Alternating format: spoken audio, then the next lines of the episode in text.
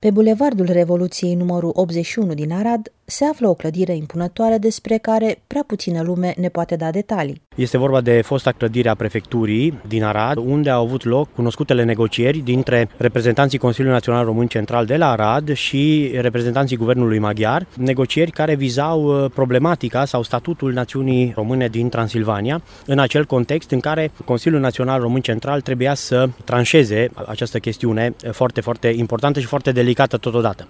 Reprezentanții Guvernului Maghiar, mai ales prin persoana Ministrului Naționalităților din Guvernul de la Budapesta, Oscar Iași, nu s-au lăsat într-un fel înduplecați la cererile Consiliului Național Român Central, care doreau, bineînțeles, independența națiunii române din Transilvania față de Ungaria, față de Budapesta. Și, bineînțeles, a venit cu alte propuneri în varianta unei abordări oarecum federaliste a Transilvaniei. Adică Transilvania să rămână, într-un fel sau altul, în Ungaria pe un sistem federal. Sigur că această chestiune fundamentală, practic, s-a tranșat și a rămas în posteritate, în istorie, sintagma expresia lui Iuliu Maniu, care venise special pentru acea negociere de la Viena, anume desprindere totală. Întrebat fiind ce dorește națiunea română în definitiv pentru ea, Iuliu Maniu a răspuns desprindere totală sau ruptură totală. Practic, aceste negocieri au deschis calea Marelui Act de la 1 decembrie 1918 de la Alba Iulia, aflăm de la istoricul Antonio Martin. Așa cum se cunoaște, imediat Consiliul Național Român Central a publicat în uh, organul reprezentativ al românilor din Transilvania, organul de presă, este vorba despre ziarul românul, care a funcționat în Arad din 1911 sub directoratul unui alt mare lider român și patriot român, Vasile Goliș, a publicat manifestul către popoarele lumii, în care stipula foarte clar dorința națiunii române din Transilvania de a se desprinde de Ungaria și de a-și decide singură soarta printr-o mare adunare națională care să confere acestei decizii un caracter național, bineînțeles, și un caracter foarte important, acest lucru, un caracter plebiscitar. Bună oară, în manifestul către popoarele lumii se spunea că națiunea română are dreptul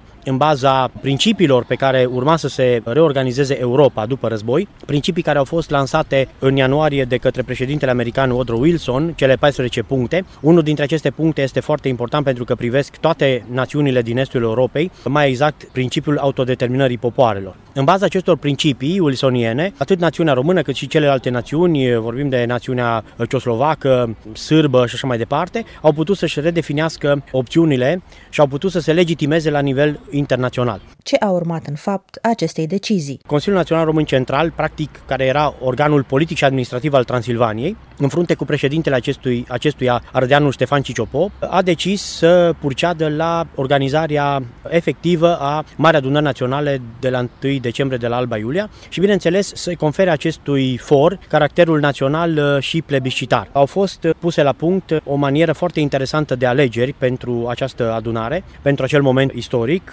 anume au fost delegați prin vot direct și universal. Pentru prima dată uh, au votat și femeile și bărbații, foarte important acest lucru. Vorbim de, într-un fel de o anumită tradiție democratică, de o premieră democratică și au fost desemnați acești delegați de care spuneam cu credenționare, cu documente, documente care mandata să voteze, să exprime la Alba Iulia dorința circumscripțiilor electorale unde aceștia domiciliau. Trebuie să spunem că națiunea română din Transilvania a fost reprezentată la Alba Iulia, alături de cei 100.000 de participanți sau peste 100.000 de participanți din toate colțurile provinciei istorice românești, au fost reprezentate de cei 1228 de delegați cu credenționale, care au fost desemnați nu doar din circumscripțiile electorale clasice, din comitatele din Transilvania, ci și din interiorul organizațiilor, fundațiilor, celor două confesiuni românești, ortodoxă și greco-catolică. Sigur, până la urmă, foarte important că actul de la 1 decembrie a primit astfel acest caracter național și legitimarea plebiscitară a națiunii române din Transilvania. Sala în care s-a semnat acest act important al Unirii va fi redată